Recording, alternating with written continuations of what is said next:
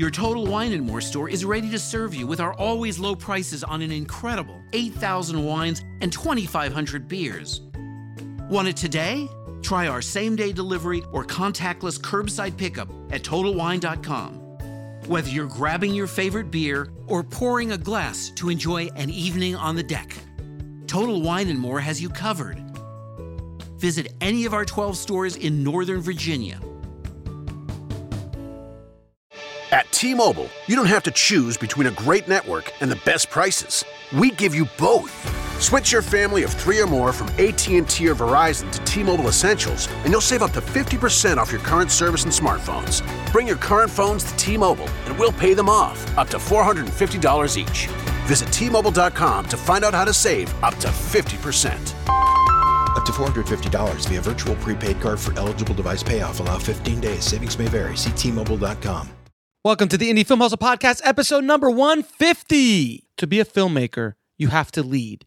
You have to be psychotic in your desire to do something. People always like the easy route. You always have to push to get something different. Danny Boyle. Broadcasting from the back alley in Hollywood, it's the Indie Film Hustle Podcast, where we show you how to survive and thrive as an indie filmmaker in the jungles of the film biz. And here's your host, Alex Ferrari. Welcome, my indie film hustlers, to the 150th episode of the Indie Film Hustle Podcast. I am your humble host, Alex Ferrari. Now, today's show is sponsored by Video Blocks. And if you guys are looking for stock footage, After Effects templates, motion graphics, Video Blocks is the site, man. I've been using them for years now. I use some clips of theirs in my movie This Is Meg for some stock footage. And this month alone, they're launching a new crazy collection of hundreds of new Unreal clips, including space, virtual reality, deep water, fantasy, and sci fi footage. All of that comes free with your subscription, and it is a limited time. And you also get free 4K clips with your membership at no cost. And VideoBlocks is now giving you seven days of free downloads. Download a ton of stuff for free. Check it out, see what's going on with it. And remember, whatever you download during those seven days is yours for free, royalty free forever. So definitely give them a shot. So head over to videoblocks.com forward slash indie, I N D I E. That's videoblocks.com forward slash indie for the Indie Film Hustle special discount price. And today's show is also sponsored by Distribber. If you guys are trying to get your movies or feature films or even shorts onto Netflix, Hulu, Google Play, iTunes, Fandango, or any of the major streaming services, Distribber finally lets you in without having to go through a traditional distributor. And you keep 100% of all the revenues and your rights.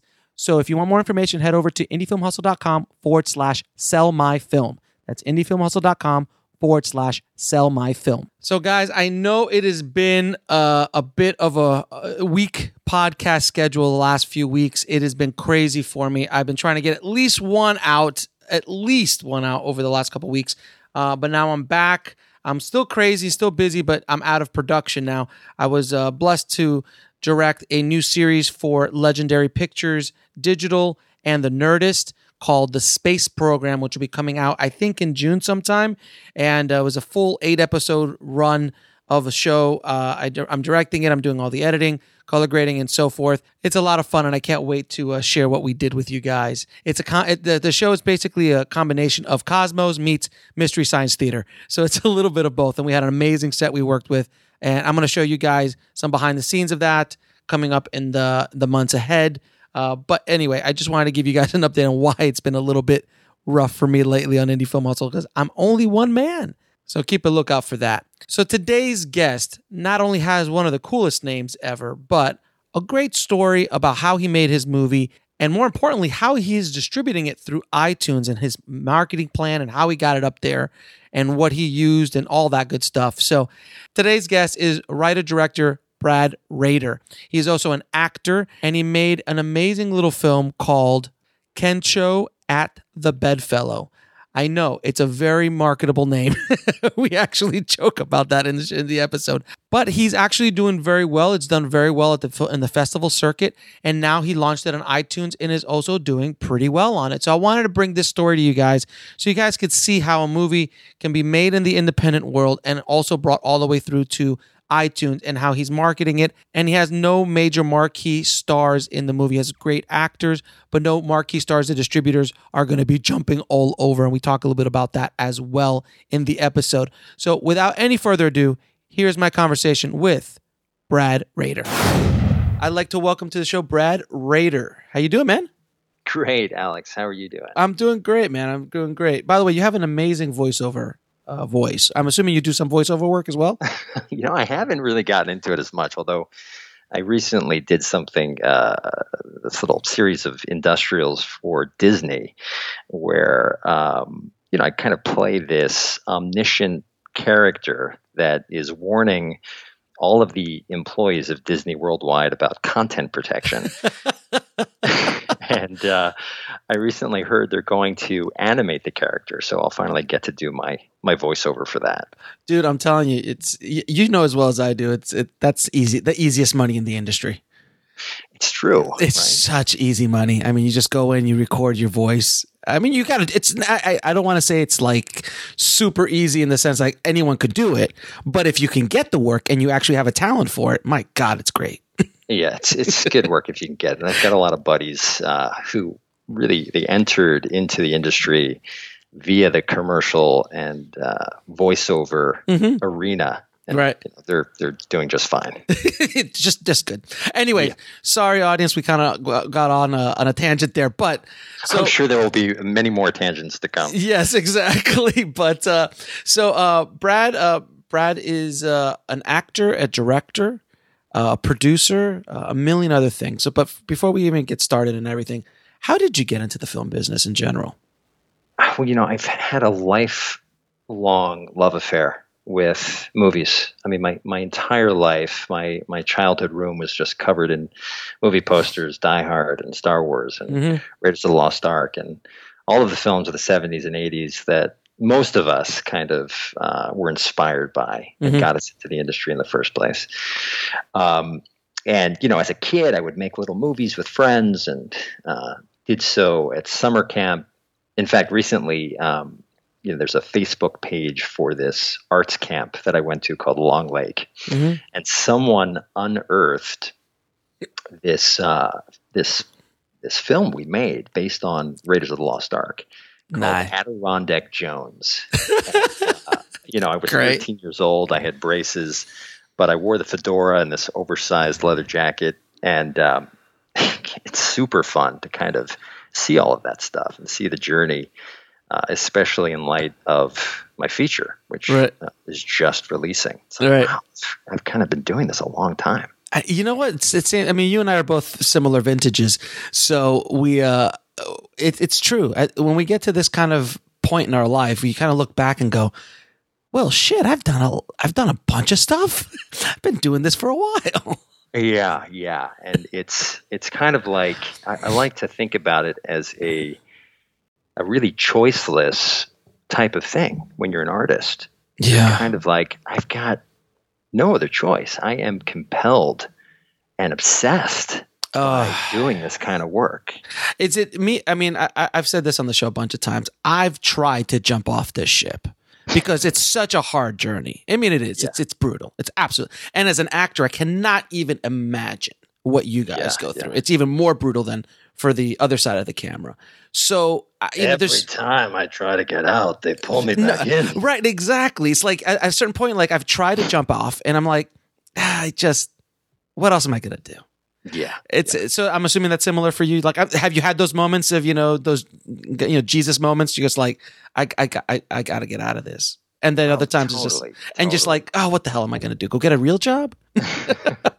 yeah, you know, there's so many ups and downs, uh, not just as an actor, but um, you know, any artist, I think, really questions uh, why they're in it if they want to kind of stick with it for the long haul. Mm-hmm. And um, you know, going off into the wilderness and and uh, becoming a meditation teacher for a couple years mm-hmm. um, certainly was an opportunity to explore other areas. And I, I never really gave it up. I just kind of went on hiatus for a bit. And it's amazing to look back now on how that journey, especially, uh, catalyzed this film and, and how I was kind of trying to make it and get it off the ground for years. It wasn't until I, I just kind of stepped back and uh, focused on something else Mm-hmm. I was then able to return and just hit the ground running. You know what? And it's so funny you say that because you went off to the forest to meditate. I opened up a gourmet shop in Studio City.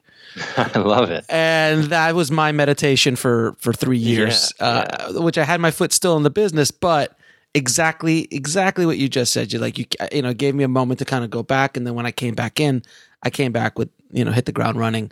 And uh I guess I get. I'm assuming it was pretty similar in the time frame as well.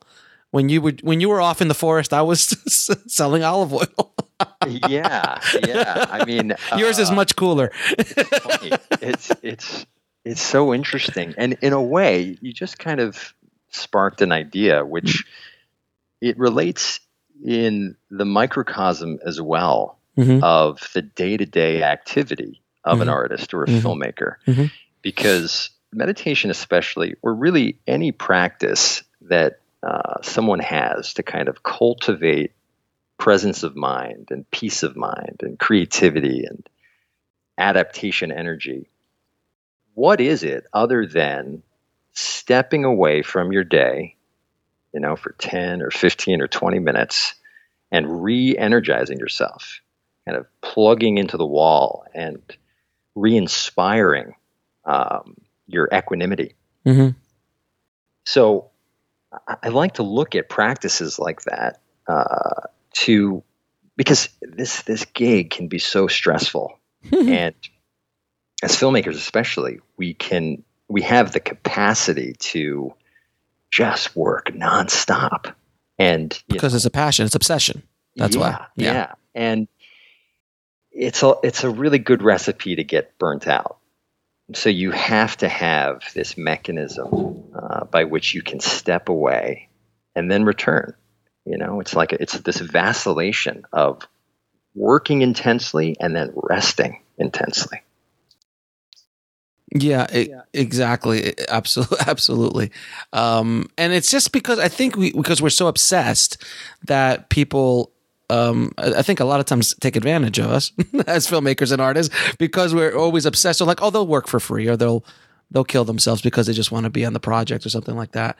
Um, right. Or in the distribution landscape, which I'm oh, we, we we will get into that. Oh, we will get into the distribution Oh, we'll landscape. there. Yeah. Oh, don't worry. Uh, and you also went to NYU, uh, Tisch uh, School for uh, School for the Arts, right? Yeah, I was at NYU, and um, it was an amazing experience on so many levels. Not least of which because of the colleagues that I met there. Mhm. Um, some of whom I, I'm sure you know. I mean, we we've got so many friends in common. It was actually kind of crazy when you were when you rattled off a bunch of people um and that our, our first few emails together. I was like, Jesus, man, how do we not know each other? it's so funny. I mean, um, you know, the uh, one of my closest friends and collaborators from NYU is a kid named James Roday, Mhm. who's another multi hyphenate actor director. Uh, he started on a show called Psych for Mhm. many years, yeah, yeah, I know. and yeah, yeah. um, you know, he and I run a theater company out here, Mhm. and uh, there's certainly a lot of amazing actors uh, that have stayed in the business that I Mhm. met at, at school. Some of whom are in Kensho Mhm. in the movie that I just made, uh, but also on the filmmaking side. You know, I was in school with uh, Kyle Newman and Brad Furman. Uh, there's a whole bunch of guys that are and, and girls who are working in the industry, and I'm so happy that they stuck with it because there's a, just a tremendous amount of, ta- talent that, that comes out of these schools. Mhm. But as you know, the industry just kind of it beats you up a bit. Oh, uh, not a bit, my friend. It is. It, it, it it's like walking into a fight with Mayweather, and and you haven't worked out in twenty years, Yeah, or ever thrown a punch. it's warfare. It really. It, no, it is, and and you know, I hate to use the I hate to use that kind of terminology, but it is like you know, in the trenches and and all this kind of stuff is because it's true. It is it is kind of a brutal business, and I think nowadays even more so because when you and I were coming up, it was not nearly as competitive as it is now. I mean, now Right, everybody's a filmmaker and everyone's an actor and everyone's got a YouTube page and everyone's got an Instagram with a million followers and and it, Yeah, it's yeah. it's a completely different world where we were on the edge. We weren't old. We're not old school. We're not like seventies. 80 filmmakers.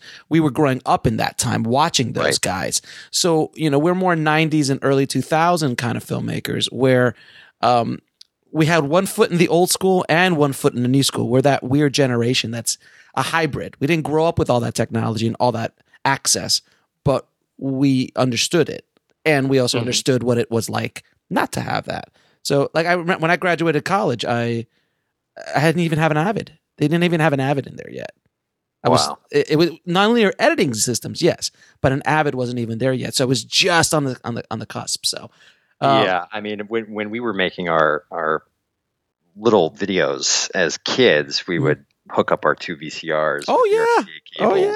and you know, there's always that like three and a half second delay. Oh yeah. you had to factor in when you were Mhm, editing. mhm. Yeah, hit record and play and but were Yeah. you but you were you like a high end VHS editor? Did you use a composite or a component cable? Oh well, you know, I, I graduated, you know, from VHS to SVHS. Holy cow, SVHS. And then, you know, when uh, there was the optical audio input, that was all the rage. Holy cow. And then I really splurged when uh, Mini DV came out. I Stop found- it. Stop it. Yeah, I found a deck that was, and I still have it at my parents' house.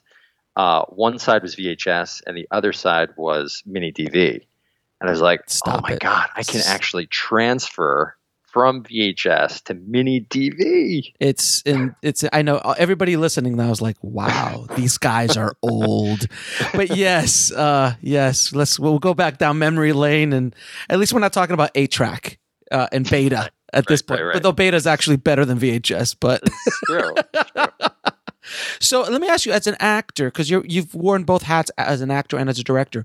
What do you look for when you're acting in a director? That's a great question.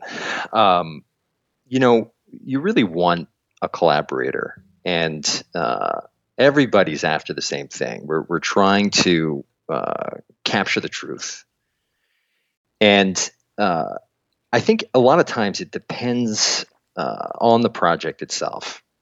I mean, in some cases, you want a a level of trust so that um, the director will will let the actor experiment, right? Mhm. Because the director always is going to have an opinion, uh, but when he or she is uh, collaborative enough to kind of let the actor run with it for a bit, and then potentially steer him or her in another direction, that's always helpful because then you can kind of get more on the table and more ideas flowing. Um, even if it doesn't, it doesn't necessarily mean improvising, but uh, are so many different ways a scene can go, and the more that a director can um, articulate what the vision is and what the tone is, especially. This is a this is a really important point. Like understanding what the tone uh, globally of the project is, um, but also what the tone of each individual scene is, and and how it fits into the larger context of what the film is trying to do. Mhm. Um, so those those are some kind of broad strokes, and then you know on set, uh, it's it's all about communication and I think trust. And actors really want to know that they're being taken care of and protected. that they're Right. yeah, that they're they're being protected and they're able to relax and feel free and creative. Because when an actor feels just nervous or uh, doesn't quite understand, you know, what is trying to be achieved, Mhm. uh, it just it just mucks up the creative process. Yeah, absolutely. And and I think and a lot of times directors don't I mean, uh, directors and filmmakers don't realize that actors are putting themselves out there in a very raw way if they're doing it right uh, to find that truth, and they're exposing themselves. And if they feel that there's you know, arrows being tossed at them left and right, they're going to shut down and put the defenses up. But if they, Yeah, it's true. but if they feel the director is creating a safe space for them to be able to do that, where nothing is going to happen to them, um, and they can freely play in that sandbox that the directors kind of put. The director's the wall from everybody else around you, and then then you guys can kind of play. I think that's what makes a great collaboration. Do you agree? Mm-hmm. Absolutely. Yeah. Now what? 100%. Now what did you? What did you? Um, why did you want to direct? I mean, it's crazy. It- it's nuts. It's absolutely the nuts. craziest thing that uh, one can decide to do with their time. Seriously. Uh, you know, I I had been working on this project, Kensho at the Bedfellow, for many years, and there was a big learning curve in terms of writing the project. I had never written a screenplay before. I had made at that point um, four or five films, including Spring Break Lawyer, Mhm. which was my first feature, Mhm. uh, MTV. You know, where I played a kid who gets kicked out of law school and then uh, goes down to spring break and represents all the kids that that uh, getting in get in trouble. you know, that- Did you direct? Did you direct that, or did you just star in it? no, I was. It was my first movie. Uh-huh. Uh, you know, made for TV. Sure. Um, really silly comedy, but Mhm. uh, you know, I was. Uh, I had made a, a few of those, a few smaller films, and I really wanted to write something um, as a vehicle for myself as an actor. You know, some of the TV work that I had done uh, had plateaued. Uh, that was kind of my bread and butter for a while. Mhm. Uh, TV pilots and canceled shows, and Mhm. any uh, working class actor out here will will just have you know a uh, a battlefield full of of failed of course. projects. Of course. So I uh, had been working on Kensho for a long time, and I didn't think that I would direct it, um, but I quickly learned that nobody did it uh, as I would, Mhm. and I had a bunch of friends who had directed their their own projects, and they really encouraged me to do so. Mhm. And um, I said, you know, I'll throw my hat in the ring, and I'm so glad I did. I mean, I uh, I really got got the bug, and um, it was an incredible experience, although not without its challenges. wearing so many hats. I would. I would expect so, sir. yeah, you know, we we all did on the project. Um, we shot the thing for you know a, a micro budget. It was a two hundred thousand dollar movie, and so many of the kind of tricks of the trade that we incorporated. Um, you know, I took Stolaroff's class and Yeah, sure. uh, Mark Stolaroff, friend of the Yeah. show, friend of the show, no budget film school.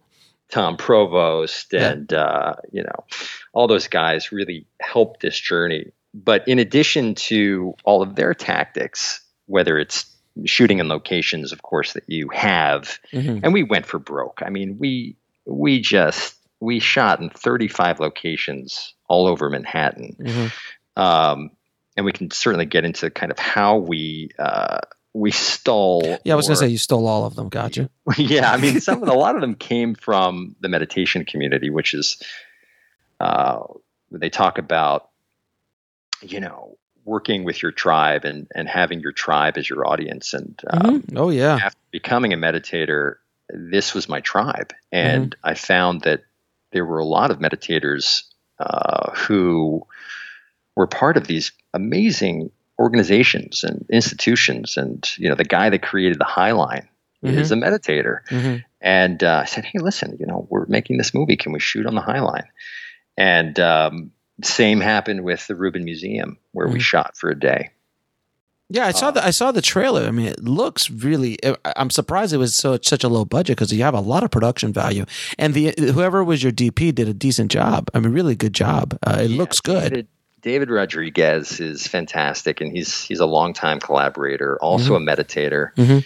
Um, you know, we were we were all meditating on set. My uh, DP and Blake Brewer, my first AD, Mhm. who was also my lead producer, and that was another way we got away with all that we did because uh, it wasn't just me wearing multiple hats. Mm-hmm. Um, you know, having your first AD know uh, everything that a producer knows was Mhm. incredibly helpful. I mean, he Mhm. was just he was my right hand on the set the whole time, Mm-hmm. and um, so you know, infusing the thing with a level of consciousness by either taking time out on set to meditate or Mhm. just having a supremely calm, efficient environment where a lot of the crew members were just super chill and like energizer bunnies. That's how we were able to shoot 29 days. Wow. and, you know, 35 locations in two cities and 40 speaking roles. Jesus Christ. On paper, this is a, a lunacy. it was nuts. it was nuts. And, um, you know, I think Sebastian, who also you know, Yes, friend us. friend of the show. yeah, Sebastian. Well, Sebastian's also a meditator, of course, and Uh-huh. uh, a student. Um, he, I think, originally read the script uh, along with some others, and said, "You know, you're nuts. You need to cut That- at least twenty It, pages." that that sounds thing." exactly what Sebastian would say because he's called Yeah. me he's called me nuts multiple times. yeah, you need to get rid of 20 characters and uh, at least 20 locations.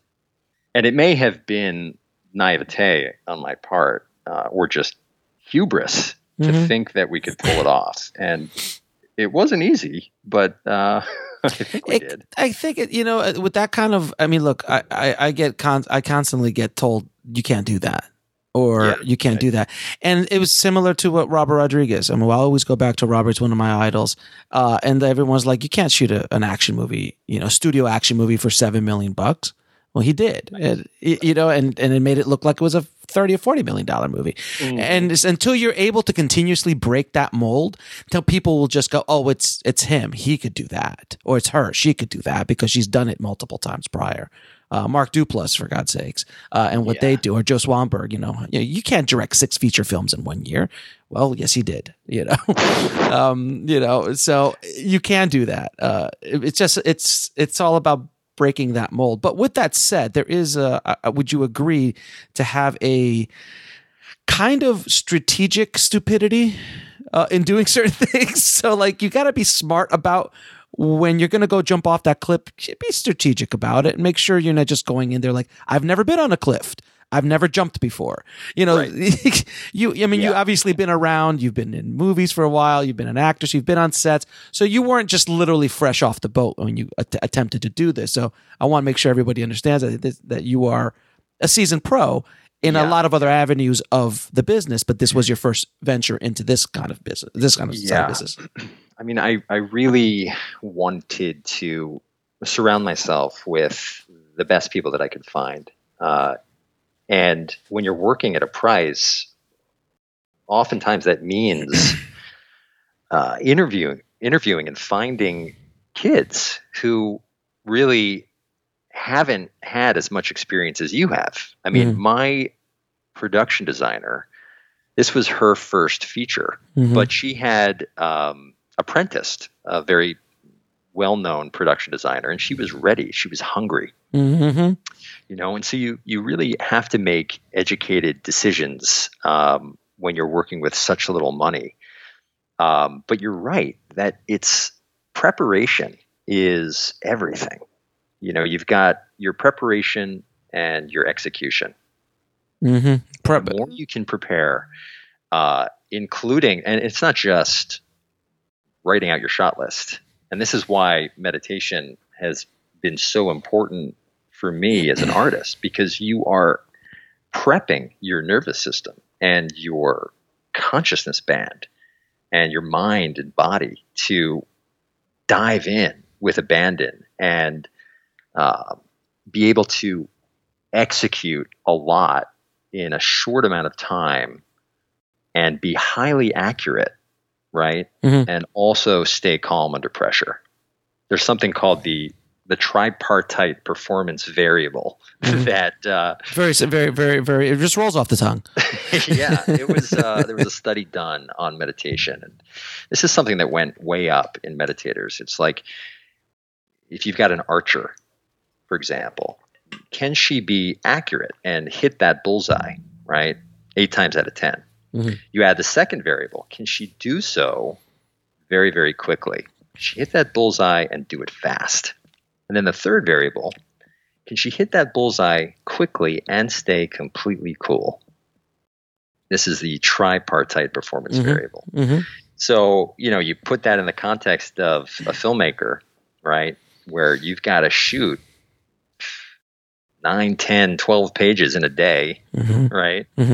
Uh, and not freak out when something goes awry, which it always will. Every, of course.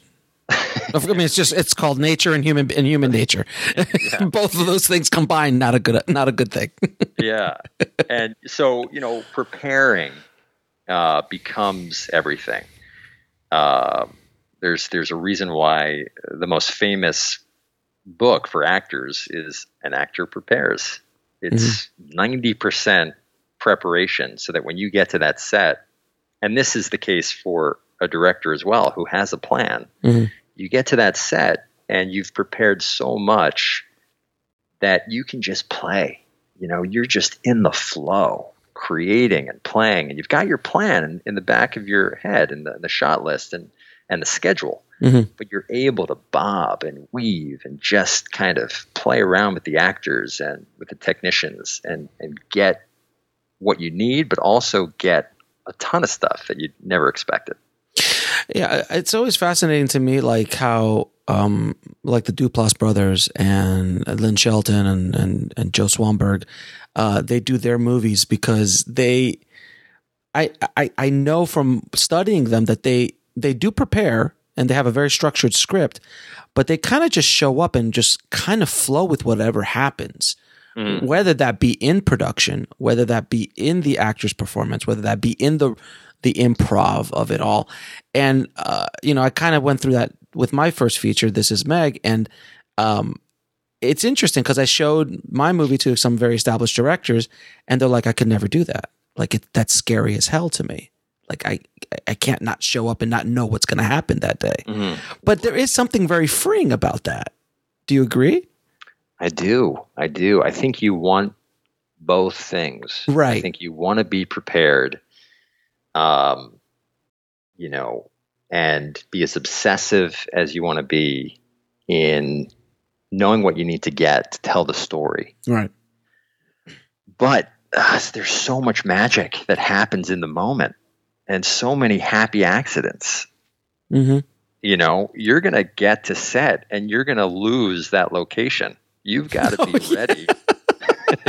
or it's gonna rain, or the power's out, or someone Right. didn't show up, or you got to be ready to shoot the thing that you were planning on shooting in that you know uh, museum. hmm You got to be ready to shoot it in the in the alley right. if you have to. Yep. Pretty pretty Um, much. so I, I think I think holding both things um, that yin yang really is is key. Uh, preparation, but also the nimbleness and adaptability of the present moment. Yeah, th- which is kind of I think half of what Hitchcock used to do. Hitchcock used to be obviously the one of the most prepared directors of all time, and and ben, but he would not flow on set. Like it had to be by the numbers, A B C. Yeah. But he was also a master of what he was constructing. So it's I guess it's a different style for every kind of um, filmmaker and artist in general. Yeah, true. Now, um, it's uh, th- pronounce the name of your filming again, Ken Show.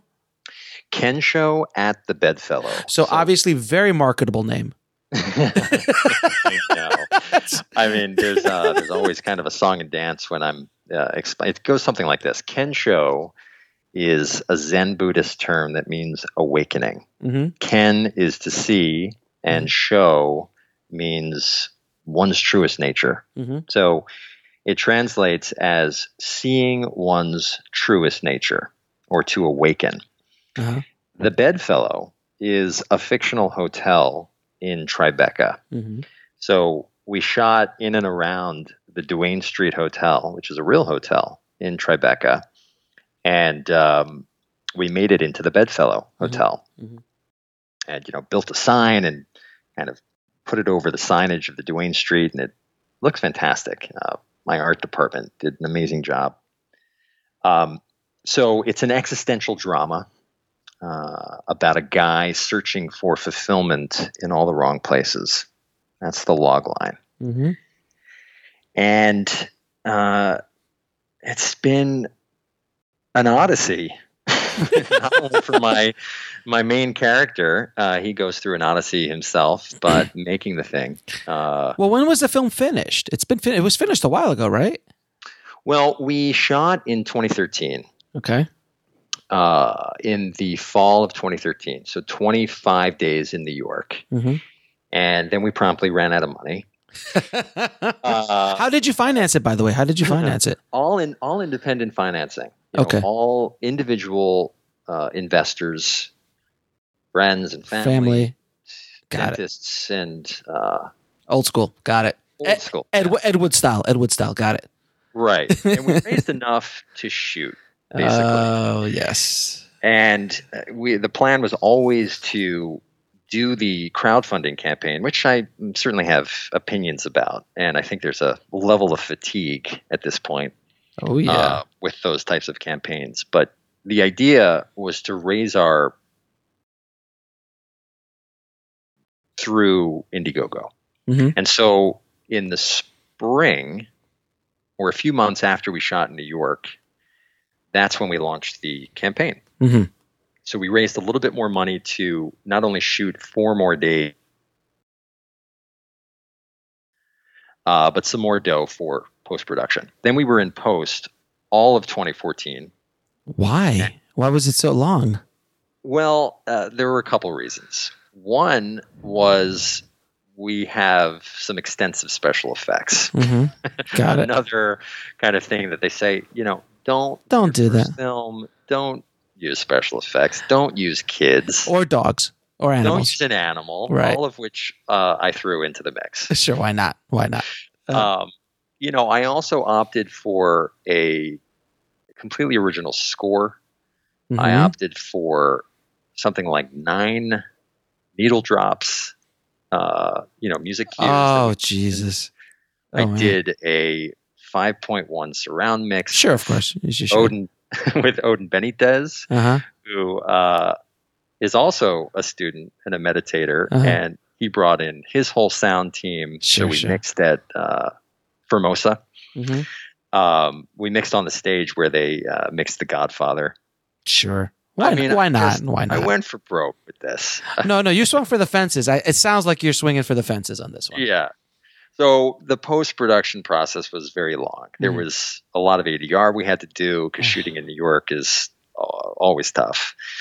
Um, and then we hit the festival circuit in 2015. hmm and uh, you know we played uh, six festivals we won two best feature awards Nice. and these are all kind of like niche festivals like Sure. conscious cinema which Sure. is a term that uh, has been coined in, in recent years for, for movies that uh, are spiritual in nature or kind of examine uh, Like- human consciousness and are hopeful and inspirational, but not necessarily documentaries and not necessarily faith based. What is the? What's that one? Oh God, the um, that really famous one. Not The down Matrix? the no the down no down the down the rabbit hole, but it's not down the rabbit hole. Is the other one with uh, Mar- Mar- uh Marilee Mar? Uh, gosh, the, the- Oh, uh, Marlee Matlin? yes, her. Do you know what I'm talking about? Yeah, yeah, I can't place it either. But that movie is the that would be the um, I actually worked on it too. Damn it. Um, uh, but anyway, that one is a very uh, that's a good example of conscious filmmaking, which Yeah, is it's not spirit it's spiritual but not faith based or religion based, but it is examines life a little bit. Right, right. Which you know, one could argue. Well, all films do that in a way, um, but this this kind of movement, which uh, I'm happy to be a part of, uh, is is is really interesting. and I think it's gaining traction. You know, we started at the Illuminate Film Festival with uh, a program they had called the Conscious Cinema Accelerator, um, which you know takes a bunch of these films in different stages of development, different stages of the process, and just helps them find an audience. And there's kind of a mentorship program. So it's a, it's a really cool community of filmmakers who are, uh, I think, trying to say something with the attention that they have of an audience. But, so, by the way, the movie's What the Bleep Do You Know? What the bleep do we know? Yes, right, okay. Yeah. so, sorry, Yeah. had to do it. Had to do it. Which, yeah, it's a great example of, of a film that has similar content that really took off. Although, you know, they're they're a doc and we're a narrative feature. Mhm. It's something that that Tom Shadyac um, said that I really gravitated towards. He's like, listen, you know, if you're going to make a quote unquote Yeah. spiritual or conscious movie, and you know, it's a, a narrative, it's got to be exciting. It's got to be sexy. It's got to be entertaining. Mhm. And uh, I really ran with that. I Mhm. wanted this. I wanted Kensho to be uh, just as exciting and as entertaining as it was potentially enlightening and inspiring.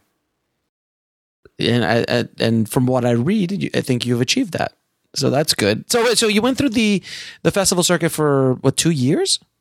I went through the festival circuit from we started uh, late summer, early fall of 2015 Mm-hmm.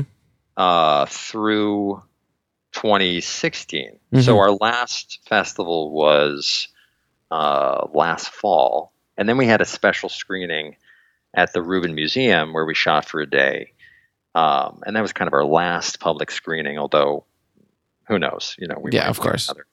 But at that point, you know, and I had been kind of looking and trying to navigate the distribution landscape, which was depressing.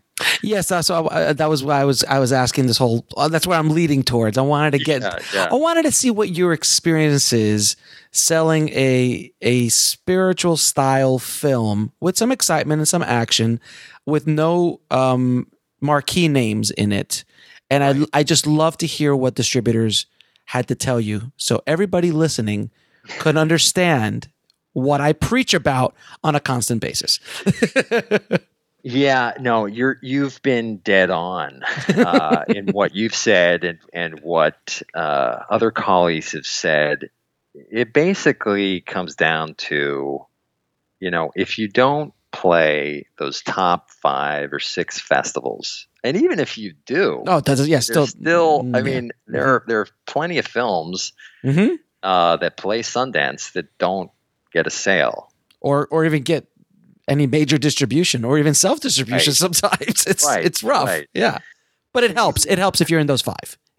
Yeah, Yeah. yeah. And there's certainly an idea that, uh, although this could be debated uh, vigorously, that audiences only want to gravitate towards films uh, with actors that they know or they've seen before, Hmm. which is not really true. Not any, Uh, yeah, and I'll agree with you on that. It's not as true as it used to be if you're going down a niche market.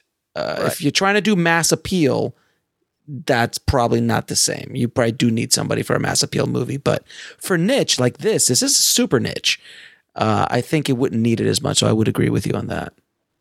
Right. So uh, I got a lot of uh, a lot of very positive feedback, and you know we got we got close to Tribeca. Uh, the head of programming at Tribeca wrote me to tell me as much, which was the the greatest rejection letter I've ever gotten. Mm-hmm.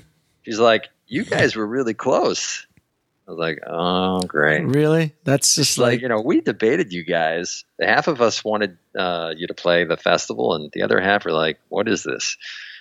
Um, but you know, ultimately, distributors don't really care, Mm. and uh, a lot of companies um, really dug the film, but just didn't feel like they could sell it uh, Mhm. based on the uh, cachet of the festivals we did play, Mhm. and based on uh, the actors Mhm. involved. Mhm.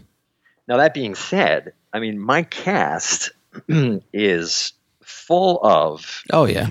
Emmy and Tony Sure. Award winning actors. Uh, Yep. You know, luminaries of the stage. Mm-hmm. Uh, Sahr Ngaujah, who starred in Fela, Mm-hmm. is a titan. Mhm. And, uh, you know, this guy puts in a performance that uh, is as good as anything I've ever seen. Mhm. Uh, Kaley Ronayne, who is my co star, the heroine of the film, uh, I think is going to be a huge star. Mhm. And so we might get lucky in terms of uh, really finding our audience once one of us gets a big TV show. Mm-hmm. you know, Yeah, it's it's always yeah yeah. but ultimately it got to the point where uh, it was frustrating and i felt like i needed to move on with my life especially so you know i met uh, jason brubaker and uh, friend friend guys- friend of the show. Yeah and the guys over at distribber Friends of the show. And My God, how do we not know everybody? I mean, seriously, how we've not So had a coffee? true. How we've not had coffee? Seriously. it's so true um, Did you reach out to Jason, or did you just meet him on the on on the on on the road somewhere? I, I ran into him a couple times. I heard him speak um, about Distribber, and I, and a couple of my other friends who who have indie films were kind of circling, and I looked into it, and it seemed to really make sense Mhm. um, in terms of okay, you know, they're going to act as the aggregator between the filmmaker and the platforms. Mhm. Uh, because let's face it, iTunes and Netflix, they don't want to talk to filmmakers. They don't want to talk to the neurotic. Oh God, can you imagine?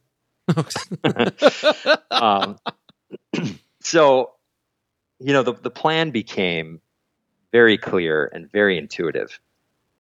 You know, let's get on to one platform. In our case, we released on iTunes now uh, two weeks ago. And, you know, there was a big preamble and a pre sale and So- a lot of our grassroots marketing and social media efforts to launch the thing. So yeah, so let's go back for a second. I don't want to get ahead of ourselves. So what was the strategy launching to iTunes? Because I'm literally going to be going down this path with Yeah. uh, Yeah. Nick and Distribber uh, as well. So I want everybody in the audience to kind of know what your strategy was uh, with iTunes, and did you only launch on iTunes first, and then you're launching on other platforms? How did you do the pre-sales? All that kind of good stuff. Yeah, it's a great question and uh, a, a great kind of mystery that uh, we're trying to unravel. It's a it's a little bit like the Wild West. It is very much so. What what seemed the most intuitive was that okay, there's one way you could go where you release on all of the platforms at once, and uh, or, or at least all of the platforms that don't have any curating system in place. In other words, your iTunes, your Hulu, um, one of the Amazon platforms, Google Play, all those kind of Google places. Play, exactly. The idea being that you want to give people um, every opportunity to see it based on their particular preference. Um, we opted to release solely on iTunes first for a couple reasons. One of which, it seemed to have the most cachet, right? Everybody knows iTunes. It also uh, has potentially the highest price point for people who are really ready to go and buy the movie. Uh, the filmmaker stands to walk away with the most profit. Mhm. You know, the, the split is 70 30 It's great. and and distribber you know takes an upfront fee per platform which is not that which is not that much it's like 900 bucks 800 900 bucks per platform it's- or you could buy a package of 10 for like 4 5 grand something like that that's right it's Yeah. a really good deal Mhm. um, and the idea was and is to get as much attention on itunes and channel all of our focus and all of the eyeballs to just one place you know if you want to see this movie and you didn't already see it on the festival circuit and you weren't already owed a screener because you donated which let's face it uh, was a lot of people, a lot of my friends, Mhm, mhm. got the film for free because they donated twenty five bucks or more. Mhm.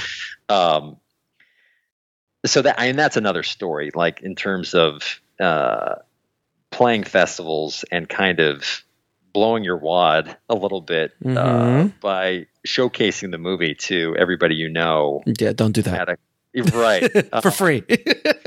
yeah, because you know we played L.A. and we played New York, and a lot of my friends came to that, and they don't necessarily want to then buy it again on iTunes. But anyway, right. The idea is channel all of that attention towards one platform, and the strategy is then to go after the subscription-based services like Netflix and Amazon Prime, which do curate Mhm. and there is not a guarantee that indie filmmakers can get on those platforms. Even though for VOD, that seems to be the prize because that's where most of the eyeballs are. Mhm. I think there are more people that would prefer to watch a movie on Netflix or Amazon Prime subscription services that they're already paying for Mhm. than to go over to iTunes and put down twelve ninety nine or fourteen ninety nine. Or even three ninety nine to rent it. Right, right. So all of that being considered, um, and especially in light of trying to get Netflix's attention, hmm we thought, all right, let's release on iTunes first, and um, you know, see what we can do there. Mm-hmm. And did you do a strategy to kind of do a lot of pre-sales to kind of rev up the Yeah. the, the placement that you are placed within your subgenre, or even God forbid, even get it ranked closer to the top ten or twenty of the main page? Right. Yeah. That that is still the strategy, and I opted to do a month long pre-sale period. Mm-hmm. which I'm really glad that that I did. A because you can kind of offer it at a discount. Mm-hmm. Uh, we offered the movie for nine ninety nine in pre-sale, Mhm. and now we're selling for fourteen ninety nine.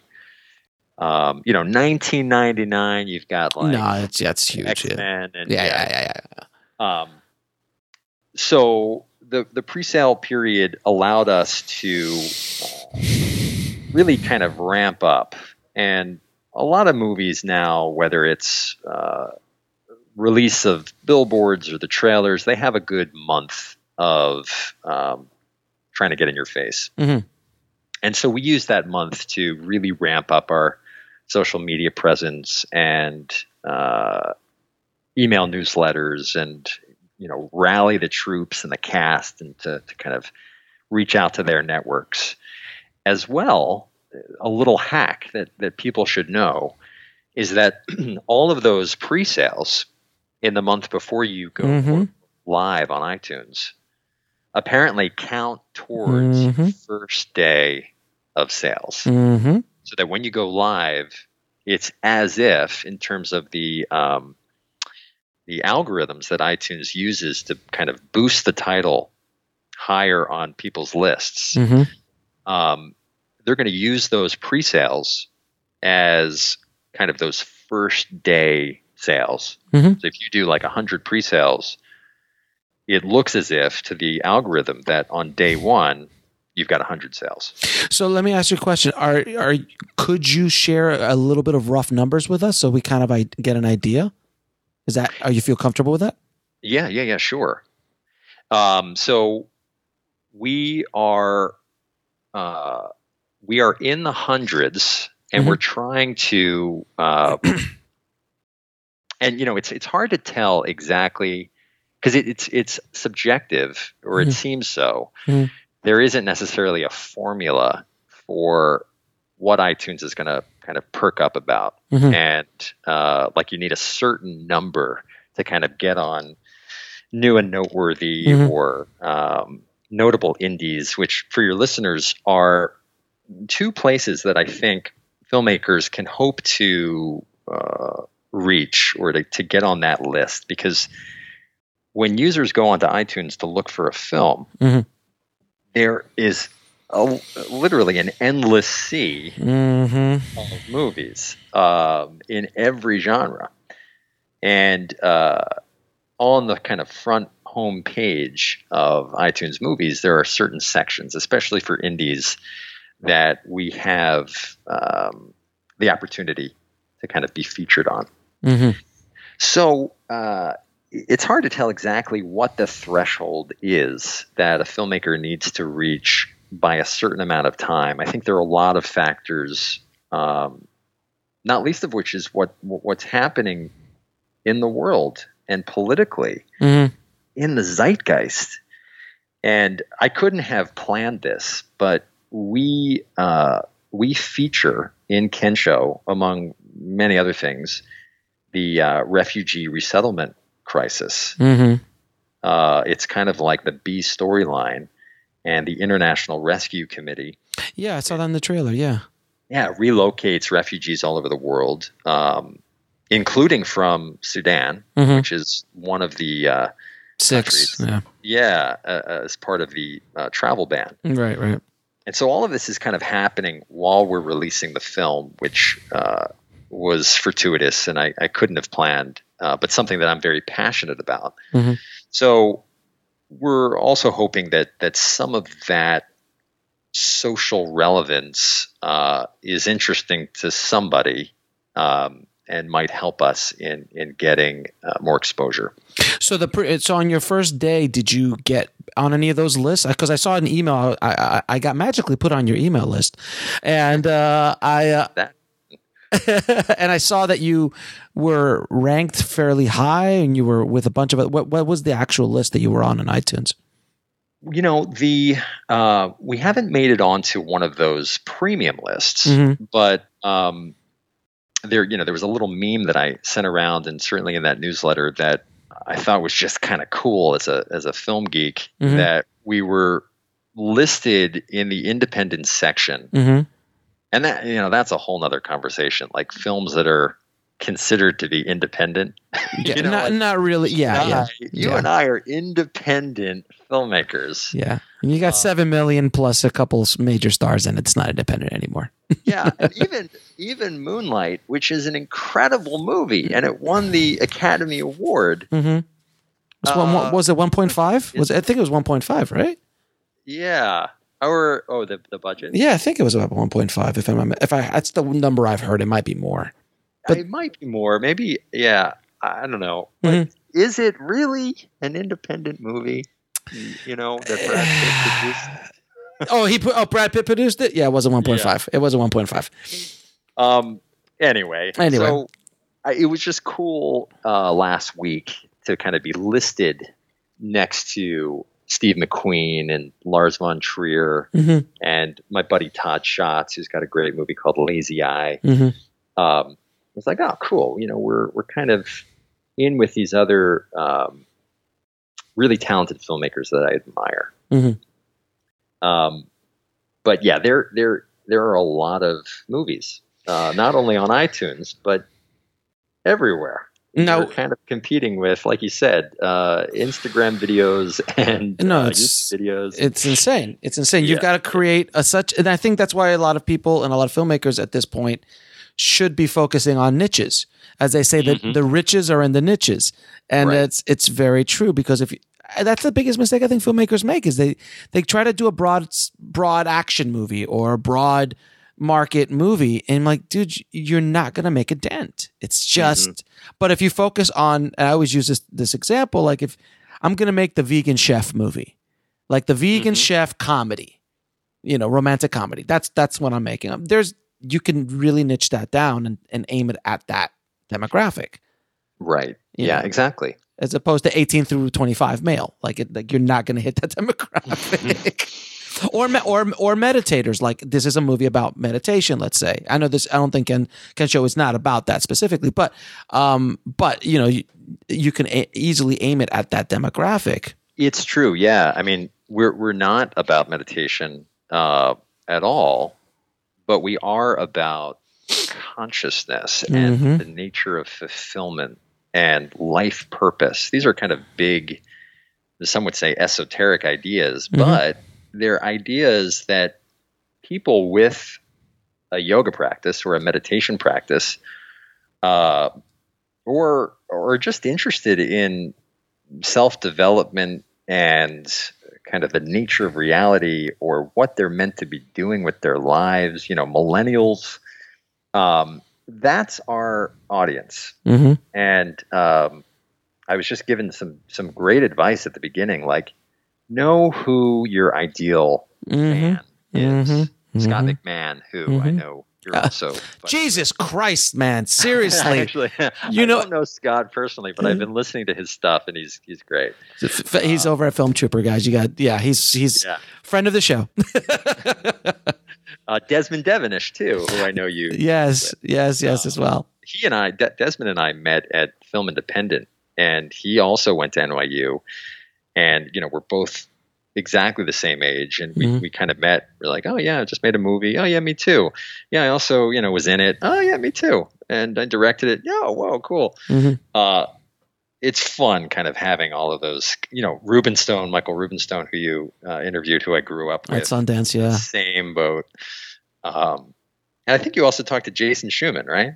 Uh, Jason, yes, I talked to. I mean, Jesus Christ. Schumann and I are buddies, uh, you know, of course, through Sebastian and Alex Litvak, Uh huh. who's also a student, uh, who's a, a great screenwriter. Uh, but anyway, the, the advice I got to kind of know your fan and know your audience uh, is really good advice.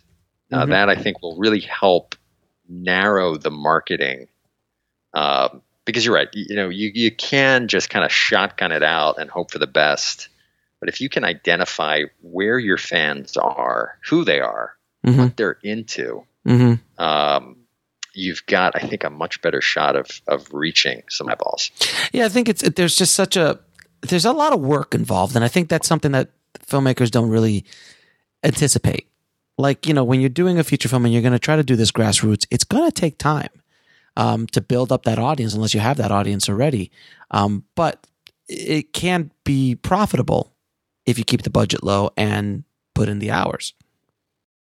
Yeah, it's true. it, is a, it is a grind. It is a hustle. It is an indie film hustle. That is that is why I call the the, the show and the website Indie Film Hustle because man, we're always we're always hustling. We're always getting out there. Now, I wanted to talk to you real quickly about meditation, um, because and I know we could probably talk for days about this, but um, for me, I've I've had meditation in and out of my life for probably the last fifteen years, um, and I always find it very uh, when I do tap into it, uh, it's very it's centering and relaxing in a chaotic world. And the more chaotic it becomes for me with all the millions of things that are going on in my life, um, meditation, I always find that sets settles me.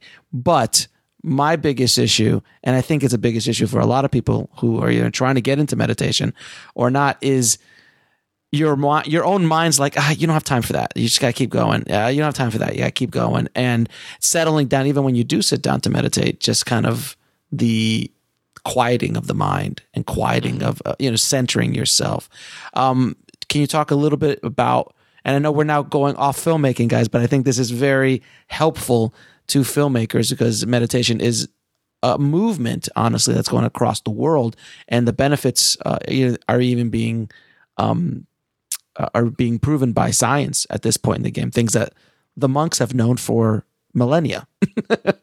yeah, yeah. so can you can you kind of guide uh, guide us? No pun intended. Guide us a little bit uh, in regards to that for anybody who's interested in meditation. What kind of tips you can do, and what kind of meditation you do.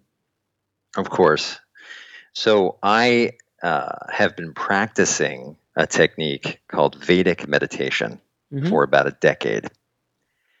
And I was lucky enough to travel with and apprentice my teacher, a very famous meditation teacher named Maharishi Vyasanand, Mm-hmm. aka Thom Knoles. Mhm.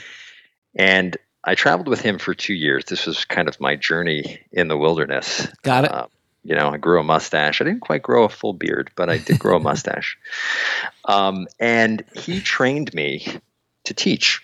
Yeah, we went to India, and then later my Jedi training was completed in Bali for three months.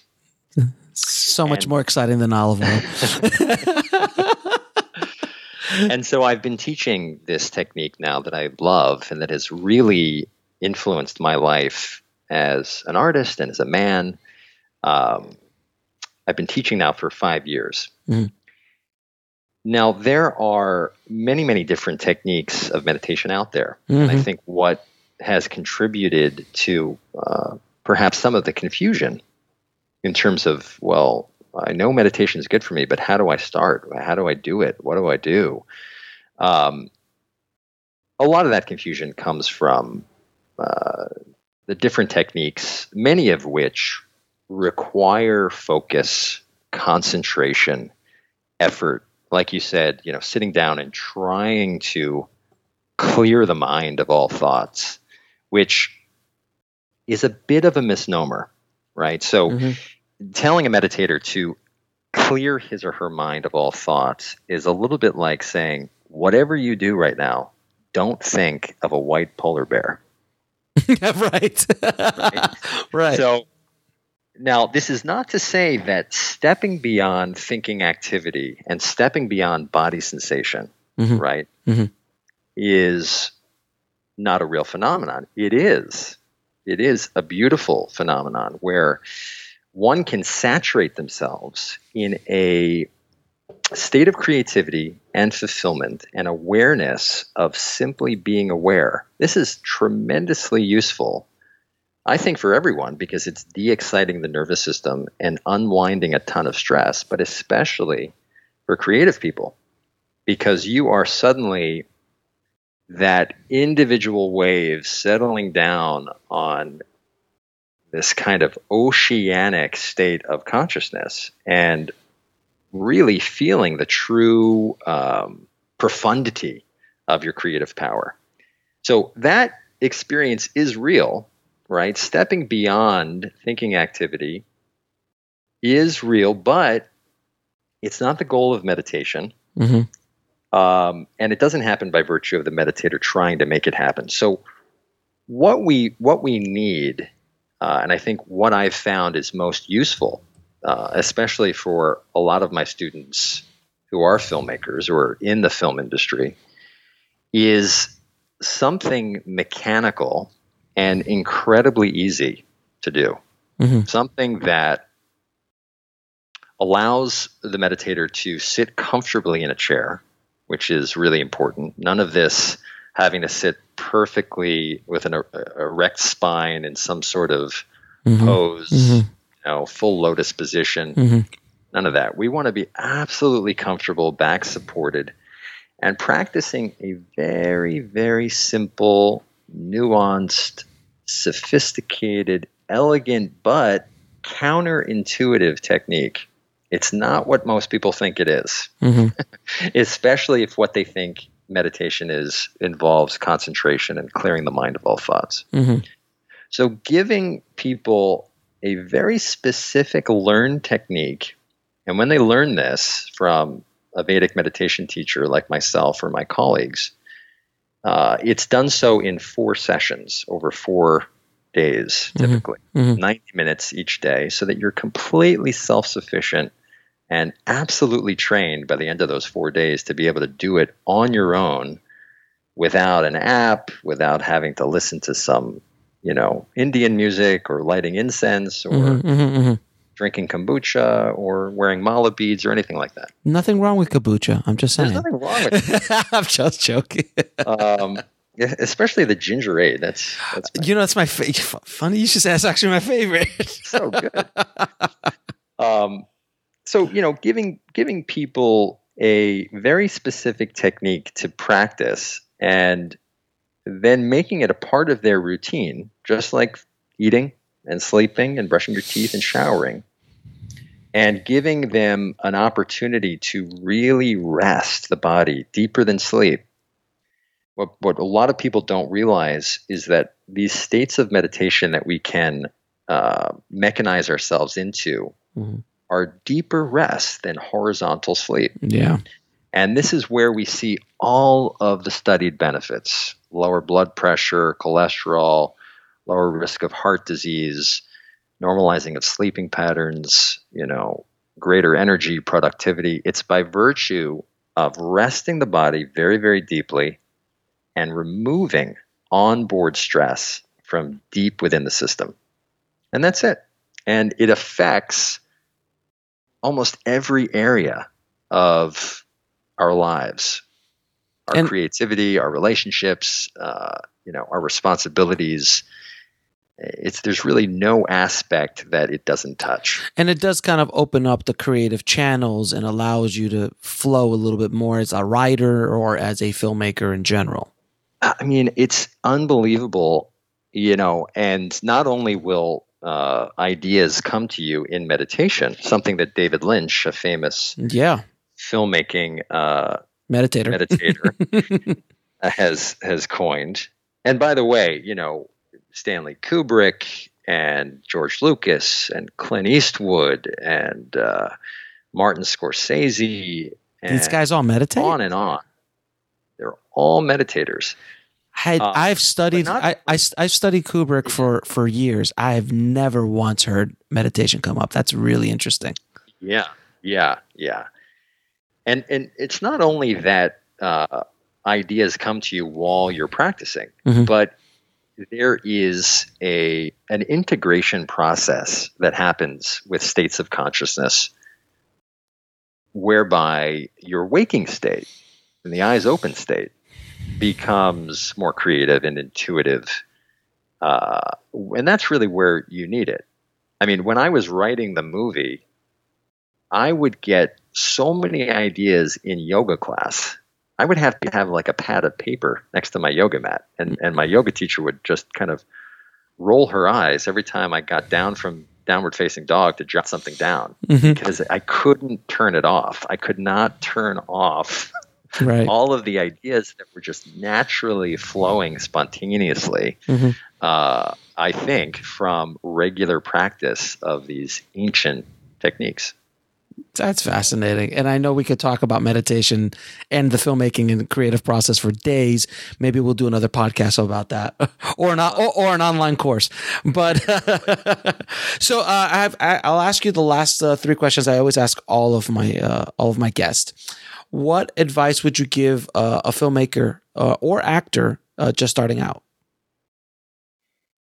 I would say know not only uh, what it is you're doing, but why you're doing it and how you want to do it. So the why and the how become infinitely as interesting as the what. And those those things can change too. You know, when I was an actor just starting out, uh, I knew that I loved doing it. I knew that I loved being on stage um, or in front of a camera, but I didn't necessarily have a bigger picture in mind of why I was doing it and how I wanted to move through the world and through the creative. Uh, those those are really important pieces of the process. It's not necessarily enough to know that you are compelled or obsessed Mhm. by our artwork, which many of us are. As soon as you can kind of filter in, well, what is the bigger goal here? You know, am I trying to help other people? Hopefully, Mm-hmm. I think once we can put our artwork or any of our work into the context of giving to others and helping others, you know, alleviate suffering, increase happiness, then I think we're we're doing something much much bigger than ourselves. Now, what is the lesson that took you the longest to learn, whether in life or in the film business? Oh, that's a good one.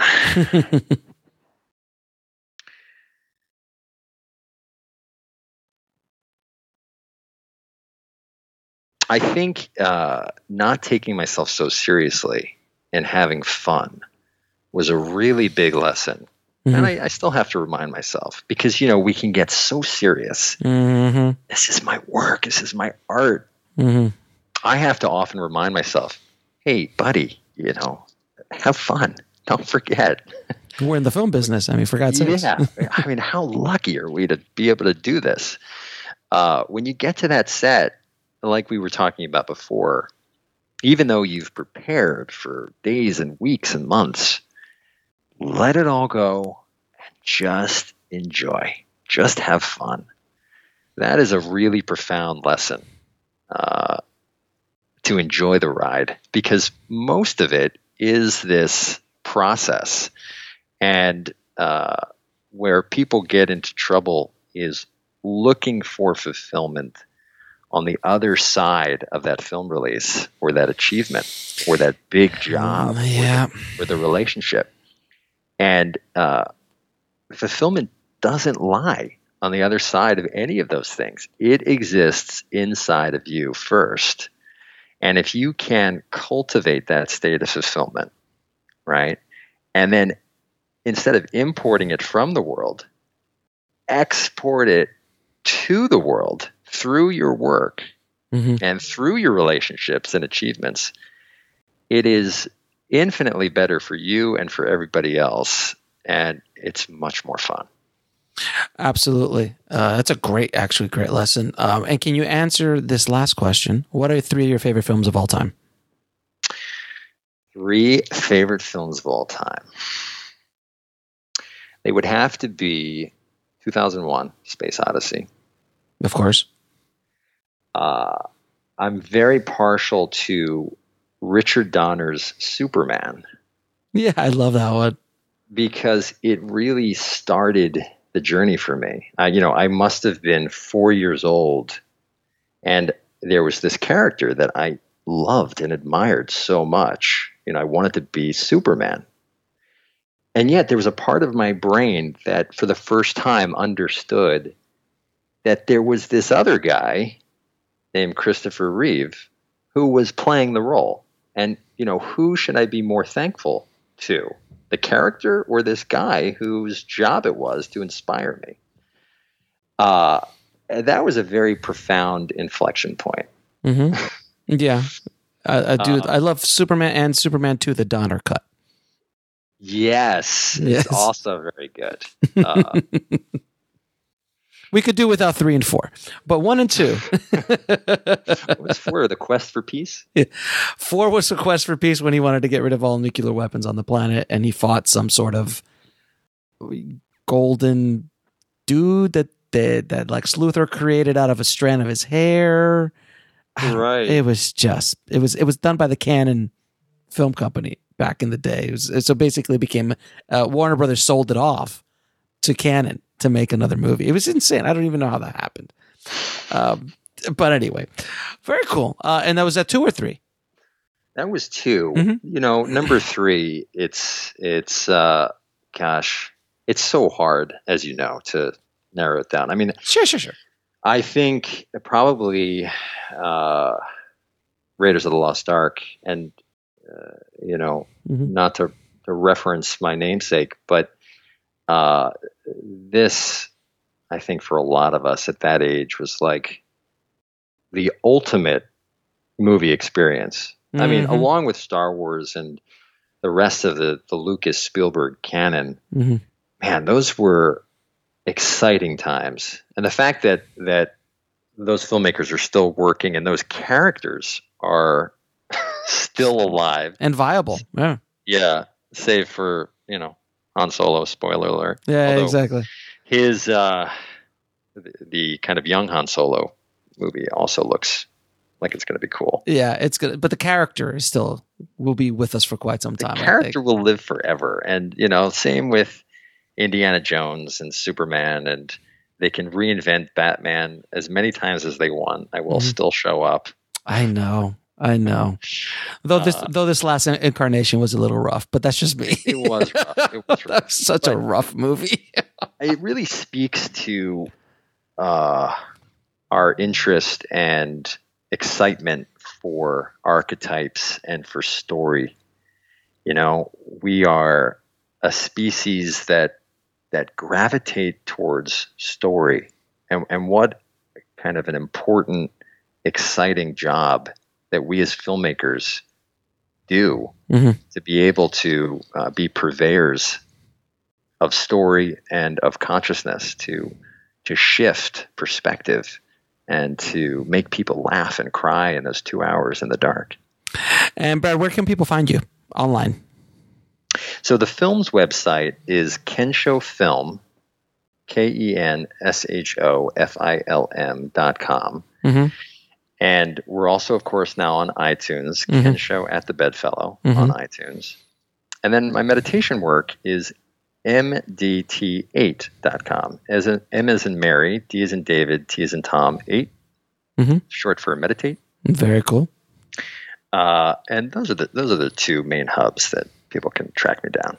Fantastic. And I'll put all those links in the show notes for you guys. So definitely check it out. Brad, man, thank you so, so much. It was an enlightening conversation. No pun intended. That great, Alex. I really, really enjoyed it.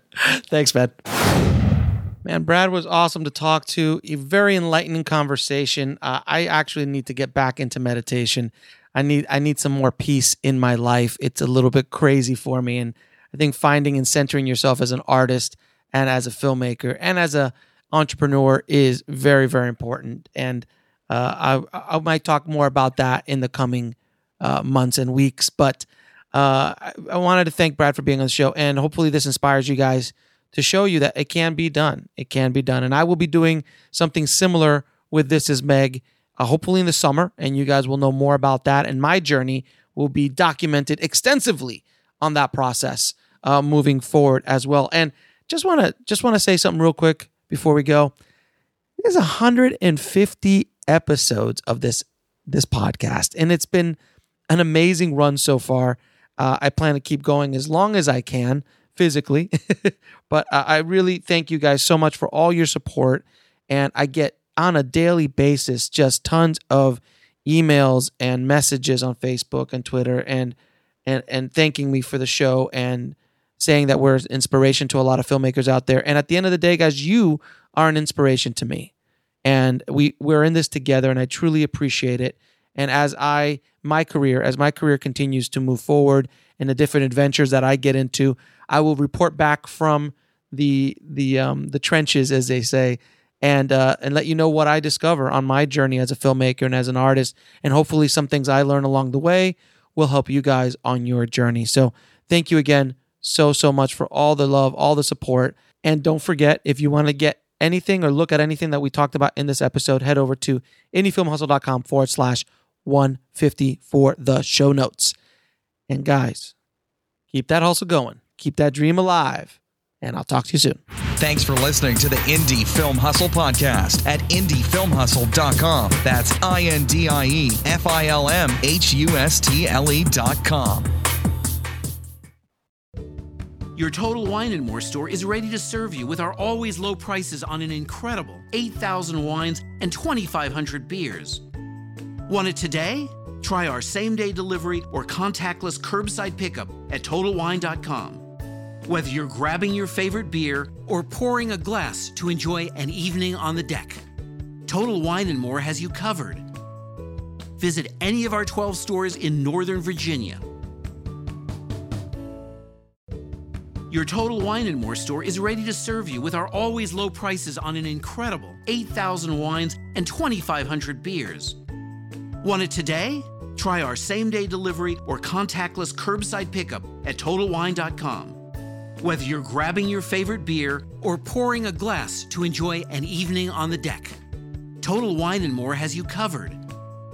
Visit any of our 12 stores in Northern Virginia